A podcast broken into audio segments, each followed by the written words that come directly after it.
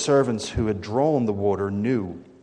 Then he called the bridegroom aside and said, Everyone brings out the choice wine first, then the cheaper wine after the guests have had too much to drink. But you have saved the best till now. This, the first of his miraculous signs, Jesus performed at Cana in Galilee. He thus revealed his glory, and his disciples put their faith in him. And especially these words You have saved the best till now. Jesus was a guest at a celebration, a wedding banquet. And it reminds us that Jesus shared in the joys and in the sorrows of life. So often we associate Jesus with sad occasions. We associate him with trials and tribulations, but yet here he is in the midst of a wedding banquet. He's invited, his disciples are invited, his mother is there. And it reminds us, or it challenges us, do we include Jesus in our celebration times, our good times? Or do we only turn to him when the going gets rough?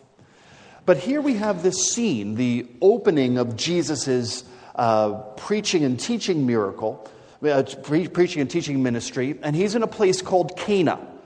Now, in Buccleuch, I was preaching this sermon, and I said Cana was not mentioned in the Old Testament, that's true, and that today we're not really sure where Cana is.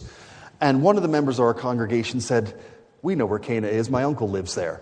Um, so there is a modern day Cana, but we're not sure whether modern day Cana and biblical Cana are the same. But what we do know is that Cana was not a major place. It wasn't the Dundee of its age, it wasn't the Edinburgh of, uh, of, of Judea. It was a small place. And yet Jesus chose this small place and this wedding celebration of two unknown people to perform his first miracle. But the miracle itself should draw our attention to Jesus. Because a miracle is a demonstration of two things it's a demonstration of power, but it's also a demonstration of glory. Now, power. Power is the ability to do something. Now, we can make certain things. Um, you take coffee or tea and you add sugar and milk to it and you mix it together, you're putting different things together and you're creating something different. You're creating sweet or coffee or milk or tea with, tea with milk. So we can mix things together. If you're a chemist, you can take a metal like sodium and you can take a gas like chlorine, and if you have a spark of some sort, then you'll have an explosion, and then ultimately you can get salt from sodium and from chloride. That's, that's a chemical reaction. But I'll challenge everyone here to go home and to fill a jar with water and to wait a period of time to see if that water will turn into wine because it will never happen. This is beyond the realms of chemistry, it's beyond the realms of physics. We simply cannot change one substance into another substance. You, yes, you, you can take grape juice, you can take some fermenting agent, and you can give that time, and that will eventually produce wine. But you can't take a jar of water and somehow, some way, make that into wine. It just simply will not happen. A hundred times out of a hundred, a thousand times out of a thousand, you try this experiment and you will simply not succeed. But the power that Jesus demonstrates is such that he can take something and make it something else. We can't explain this event by any means now or then, apart from the fact that he has the power and the authority to do whatever he wants, whenever he wants, and however he wants. So there's power in this miracle because we're told that the wine had run out, and we're told then that the, the servants were told by Jesus to fill the water jars, six large stone water jars, and they filled them to the brim with water. And the next thing we read is that the master of the banquet tries this liquid, and it's no longer water, but it's wine. But the miracle demonstrates not only the power of Jesus, because that would be sufficient. If he changed water into wine, that would be a sufficient sign to show us his power and authority, but he does something more. He does something more by changing the water into fine wine. We're told that the custom of the day was that you would serve the good wine first, and after the guests had tasted the good wine, they really wouldn't know the difference, so then you would serve the cheaper wine later. That makes sense because if you're conducting a wedding in Cana, you'd probably invite the whole village So you've got a catering challenge here that you've got to make sure you've got food, you've got to make sure you've got enough to drink, and you've got to make sure that all the village can eat. And that reminds us of the culture of the day. Because the culture of the day was such that if you did something good, that would reflect not just on you, but it would reflect on your family. Everybody connected to you would kind of bask in the glow of a success or an accomplishment that you did. But the opposite was true. If you did something bad, or if you were caught doing something bad, not only would you be held up for shame or for condemnation, but your whole family would be condemned because of your actions. So, in the East, in the Middle East here, it was very much a culture where the whole family or the whole group shared in the joy, or shared in the sorrow, shared in the success, or shared in the failure. And here was a failure.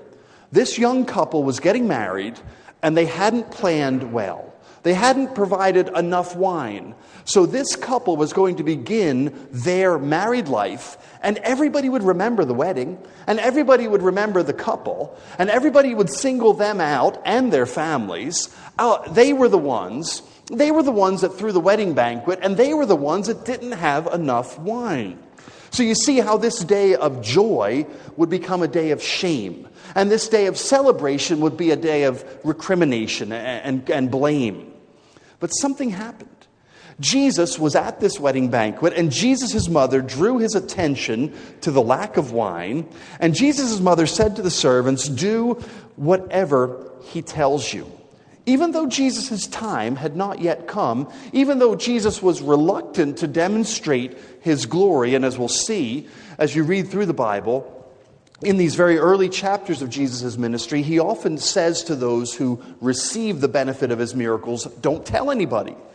But they often did tell people so that his popularity grew and that he wasn't able to, to go about, uh, to, to go publicly because the people were just crushing against him.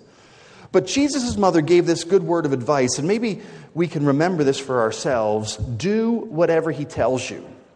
If that is your guide in life, you're not going to go far wrong. If your guide in life is that you're going to do whatever Jesus tells you to do, or avoid whatever Jesus tells you to avoid, you're not going to go far wrong in life. So Jesus' mother said to the servants, Do whatever he tells you. And they did exactly what Jesus told them. Even though it seemed ridiculous, the problem was no wine. And Jesus says, There's some big jars, and we use those to wash our hands. Now I'd like you to fill those jars with water. Now the servants didn't respond by saying, We don't need water, we need wine. They simply did what Jesus told them to do. And when they had done it, Jesus said, Draw some out and take it to the master of the banquet.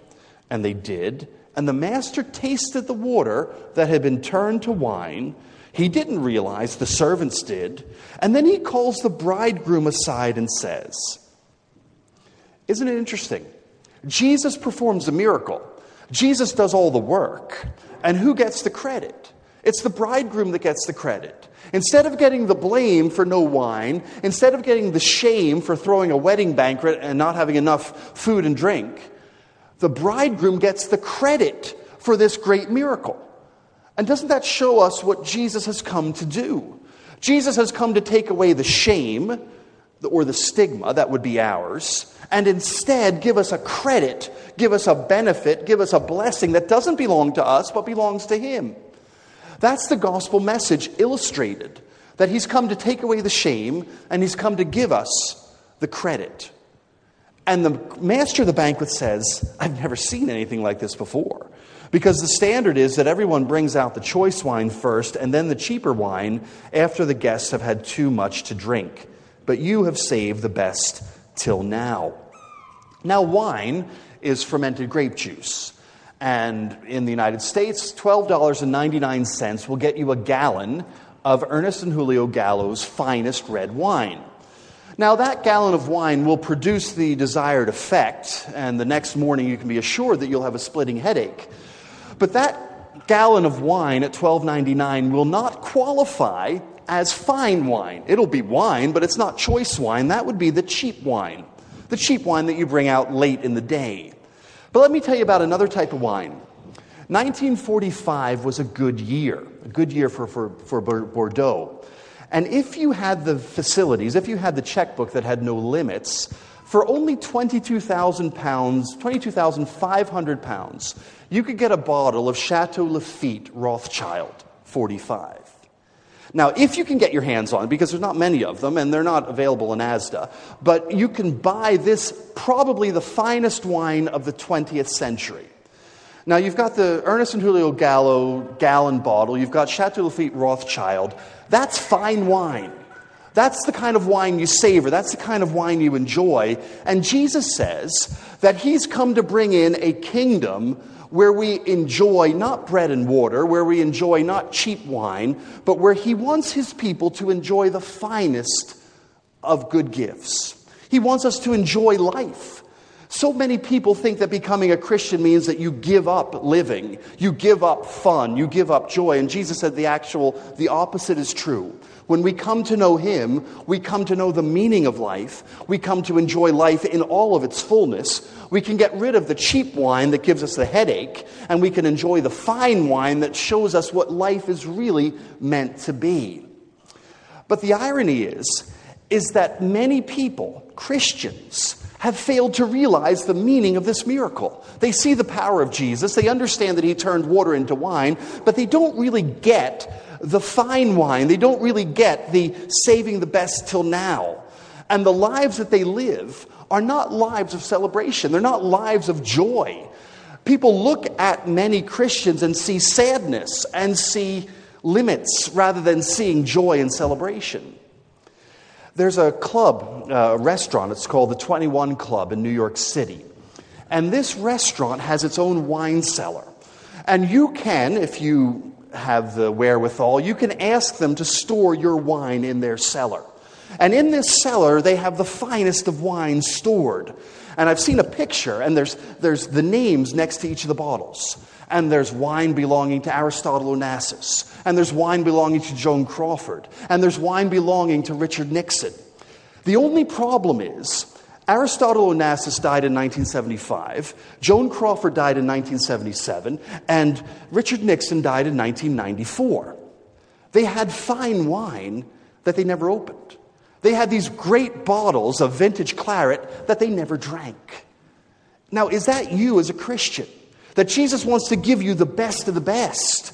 He wants to give you a super abundance of super wine because these six stone water jars would essentially be our equivalent of a thousand bottles of wine. Plenty of fine wine for everyone to enjoy this great celebration. And everyone in Cana would remember that wedding. Everyone would remember that couple. And everybody would say, We have never experienced anything quite like that event on that occasion.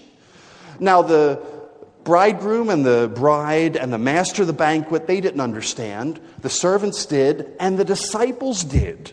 And we're told that their response was this that Jesus revealed his glory, and his disciples put their faith in him. This word glory quite literally means to be heavy, to be significant, to have weight like uh, uh, uh, of your character that you would be a significant person you would be a weighty character you'd be heavy.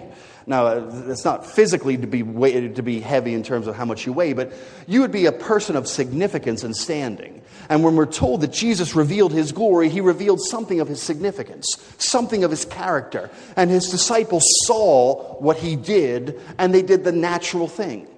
So today if you're not yet a follower of this jesus let me tell you what he has done.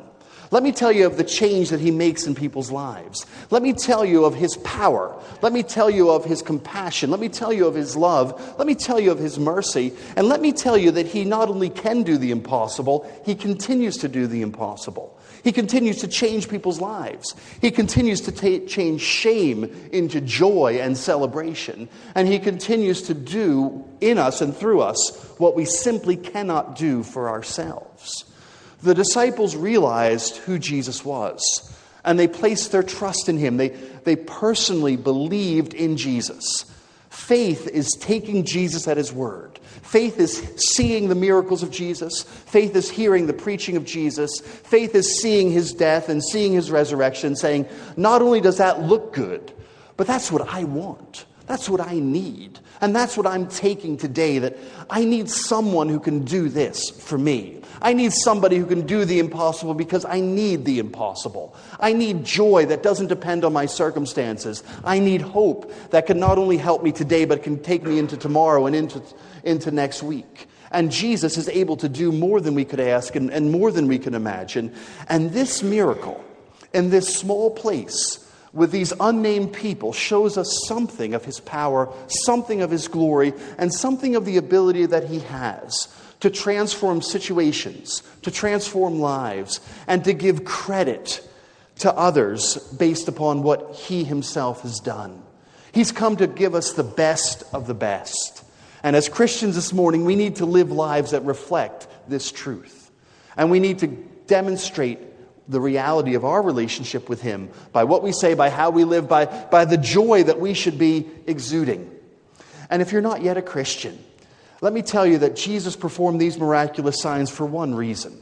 He performed these miraculous signs to point you to Him so that you could believe that Jesus is the Christ, that He is the Son of God, and that by believing you might have life in His name. And life in Jesus' name means having more than you have now having more than you have now and having it forever and forever. John chapter 10 tells us that Jesus came to give abundant life and Jesus came to give eternal life. This world can give you cheap pleasures, a gallon of wine for $12.99, but you wake up the next day with a headache. The pleasure and the joy that Jesus gives is substantial, is significant, and lasts forever and forever. So may God give you eyes to see, and may God give you a heart that responds, and may you be like the disciples when Jesus performed this first miraculous sign that his disciples put their faith in him. May our faith be in Jesus. May our hope be in Jesus. And may we be part of this great kingdom where he has saved the best to last and he has given us the best of the best. Let's pray. Father, it's our prayer today that you would give us eyes to see Jesus. It's our prayer today that you would give us ears to hear his words and that you would give us hearts that are moved by what we hear and by what we see. We ask, Lord, that we would represent Jesus wherever we go and that it would be obvious that we have a joy and a hope and a meaning to life that is not of ourselves but is of him. Lord, we realize that in this world there is sadness and sorrow. We realize that there is despair and darkness.